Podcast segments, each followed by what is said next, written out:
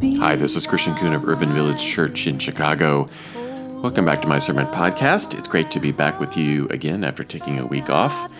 Um, we are starting a new sermon series here at our church, and I'm looking forward to sharing more about that with you in a second. But first, let me read the scripture that we'll be focusing on uh, this week. This comes from the book of Acts, uh, and it is uh, from the 10th chapter, verses 44 through 48. Here are these words. While Peter was still speaking, the Holy Spirit fell upon all who heard the word. The circumcised believers who had come with Peter, were astounded that the gift of the Holy Spirit had been poured out even on the Gentiles, for they heard them speaking in tongues and extolling God. Then Peter said, Can anyone withhold the water for baptizing these people who have received the Holy Spirit just as we have? So he ordered them to be baptized in the name of Jesus Christ. Then they invited him to stay for several days. May God's blessing be on the reading and living out of this word. I was listening to the This American Life uh, podcast a while ago and heard a really interesting story that was first um, broadcast in the late 90s. And uh, the title of the whole episode was The Kindness of Strangers. It started off with the host, Ira Glass, interviewing another guy named Brett. Uh, and Brett was talking about this um, story that a time he was on the New York subway, or actually he was waiting for the subway to come by. And as Brett was waiting there for the train, he noticed that there was this random guy who was going up to people and saying something and then walking along. And Brett couldn't quite figure out what this was all about, so he tried to, to listen in a little bit on what this guy was doing. And this guy was just going up to people and looking at them and saying, You, you're out, you're gone. And then he would go up to another person and say, You, you can stay. Now, we have absolutely no idea who this guy is. We have no idea what he's judging these people on. We have no idea what they are in or out of. it's just this very random, somewhat hilarious thing that Brett was observing. And he couldn't quite get how he was um, discerning who's in and out. So, for example, a young immigrant mother was in, a, a bookish, balding, cardigan sweater wearing man, uh, which perhaps sometimes uh, describes me. I have to say that this guy was out, whatever it is that they were in or out of.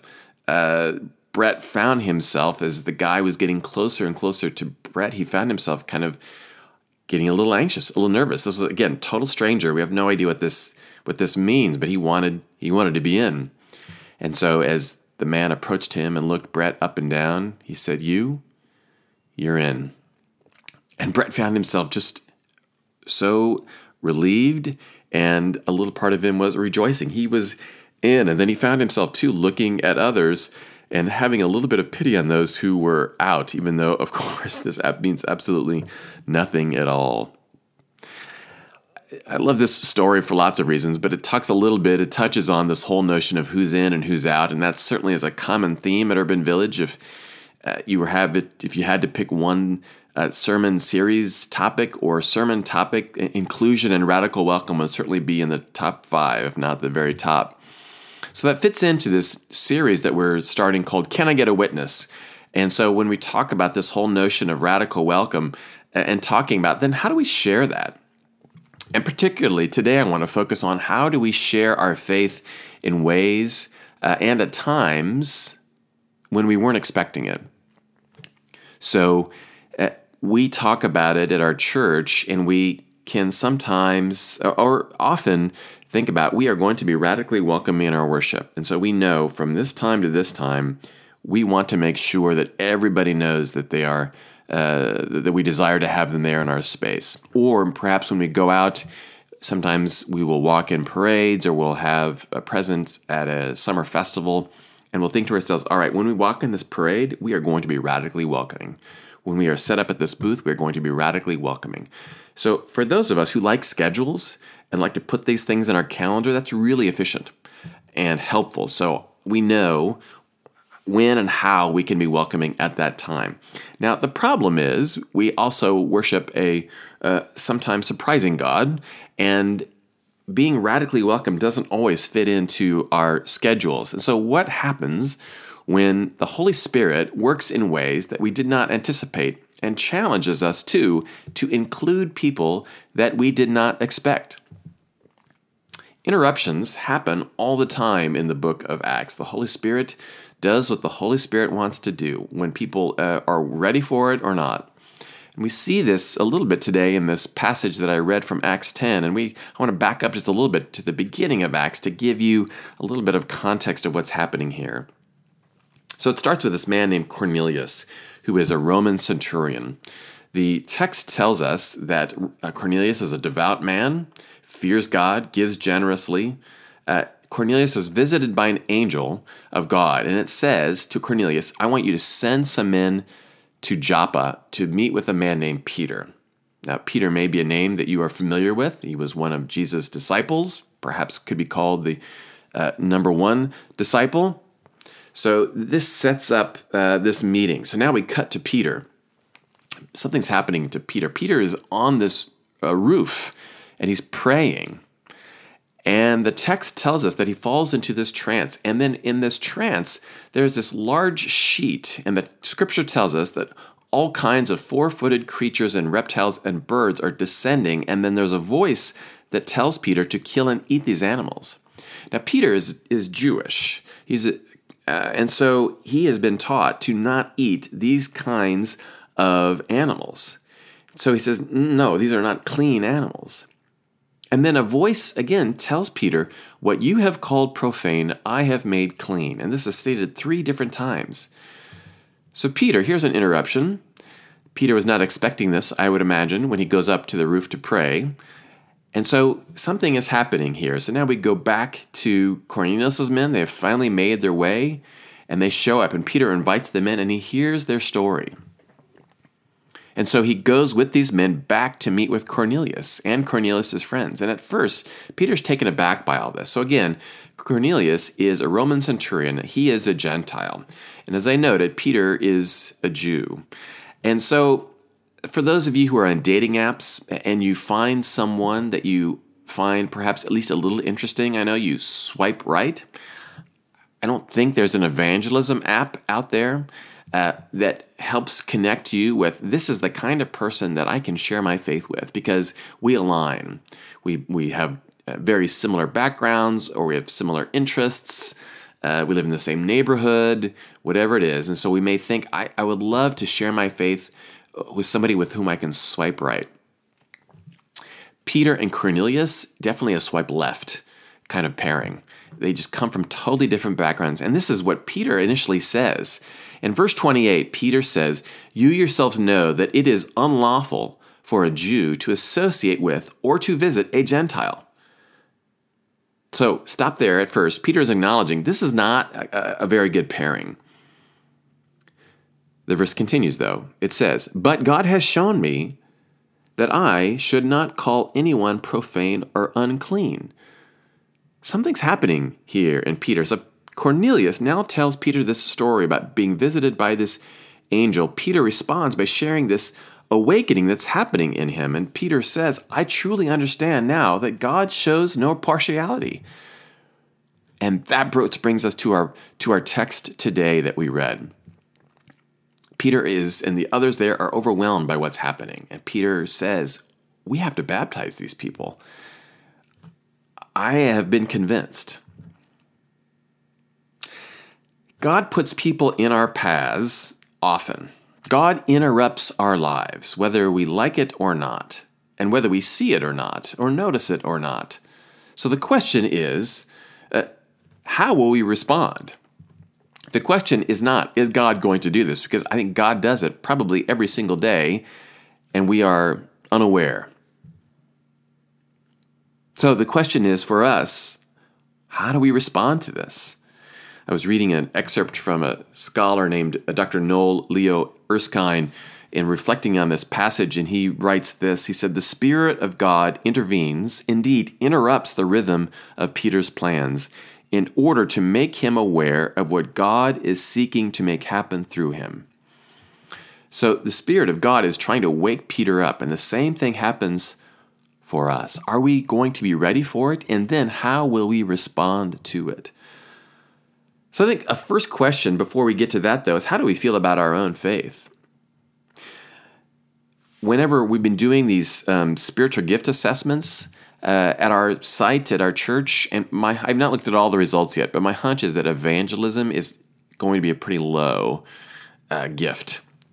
It's something that perhaps makes people the most nervous about how to share our faith. And when we think about sharing our faith with somebody with whom we don't uh, know or with whom perhaps we are a little uncomfortable, that really then also ramps up our anxiety. But before we think about that, I think first we have to do some thinking about how do I feel about my faith? Is it something that I'm embarrassed by, ashamed of, uncomfortable with? And people often will think, I don't know what to say. I don't know the Bible very well. I don't haven't read any books about on evangelism. Really, none of that really makes a whole lot of difference. But I think first we have to really reflect on this question: How do I feel about my faith? There's a passage in the book of Romans, Romans 1:16. This is a man named Paul who is writing, and he talks about his own faith. He said, "For I am not ashamed of the gospel. It is the power of God." for salvation to everyone who has faith, to the Jew first and also to the Greek. So Paul is beginning to get it that this word is for everyone who has faith, regardless of their of their background. But the first part, I am not ashamed of the gospel, and then says what the gospel is. It is the power of God for salvation. Salvation is one of those loaded words. In this context, often salvation, when it's used in the scriptures, means rescue and the setting that Paul was writing, it's really the, the rescue of, of the nation of Israel from pagan oppression, from the Romans, wanting to be rescued from them. Salvation, to save, means that we are here not necessarily to rescue anyone, but to offer rescue, to offer healing for folks. Do you know anyone in your life who needs to be rescued from something? whether it is a purposeless life, rescued from profound guilt and shame,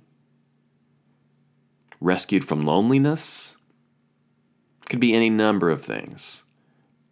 If we know someone like that, and if we believe that our faith can help somebody come out of that, isn't this something that we want to be prepared to share?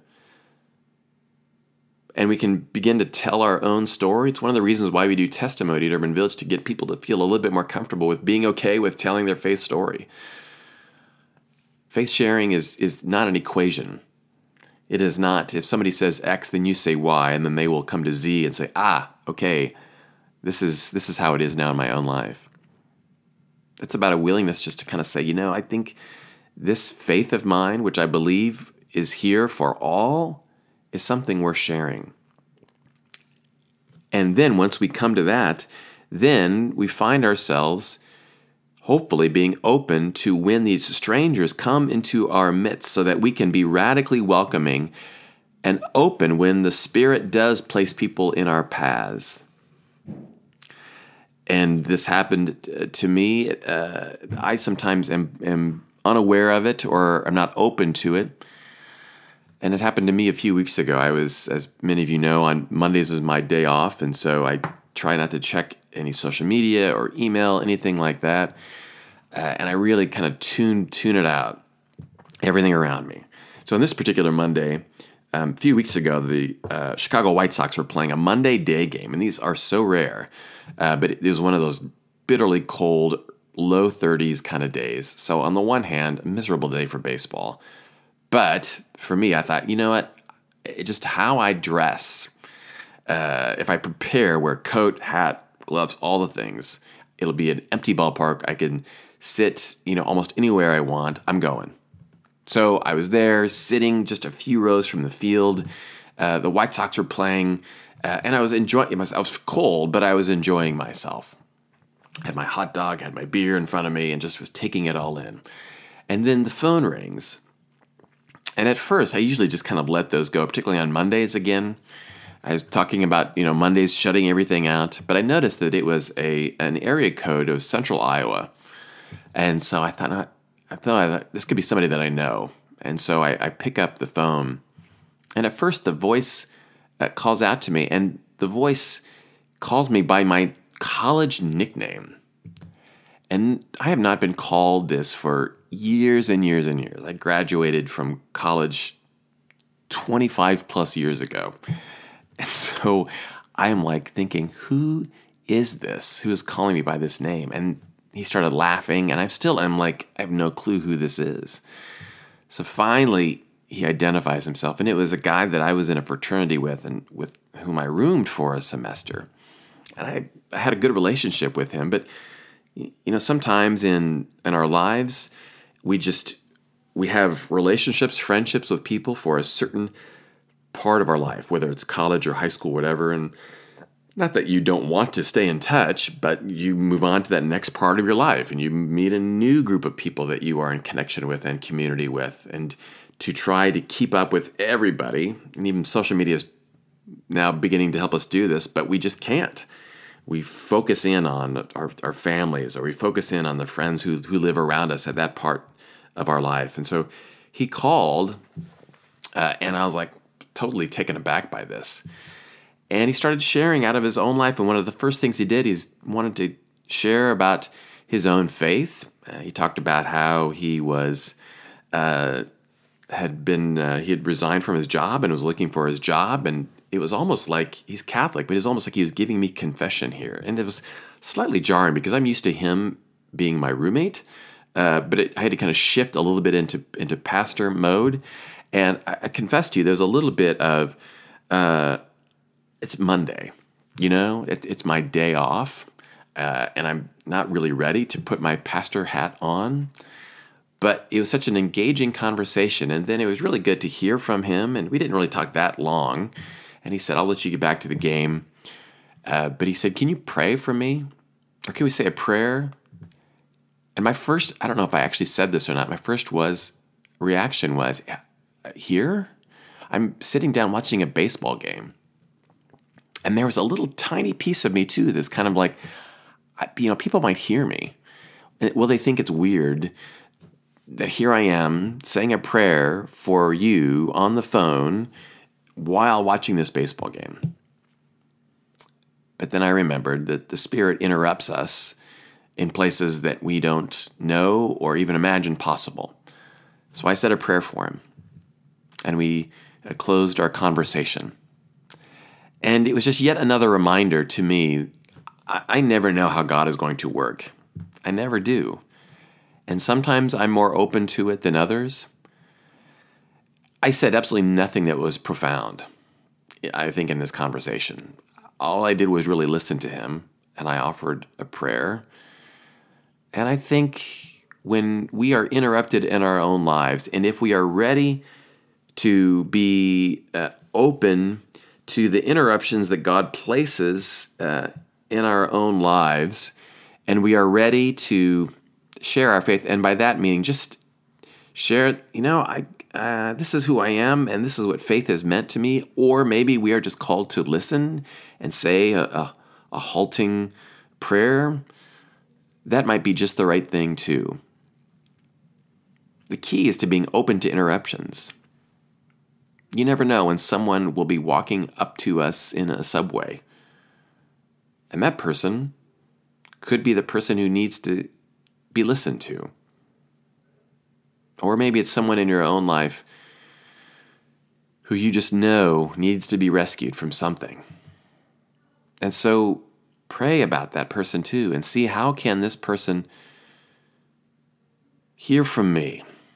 And I want that during this sermon series in May to think about that one person that you're really praying for every single day and pray that there might be an opportunity for you to begin to share this is what my faith is so that they might be rescued so that they might have a sense of God saying to them regardless of what they're wearing or who they're from both the immigrant mother and the bookish balding cardigan swearing cardigan sweater wearing man that spirit that's saying you you're in. May we be the bridge for that, so that those in our lives, strangers and friends, that they would know that message. Amen. Well, friends, thank you for listening uh, to this podcast. uh, you can always um, reach out to me. Chris at urbanvillagechurch.org is my email address. Twitter, I'm at Christian Coon. My website is christiancoon.com, where you can listen to my other podcast, the Feeling Boldly podcast. And um, it's great to interact with you in those ways. And so until the next time uh, that we're together, may the peace of Christ be with you.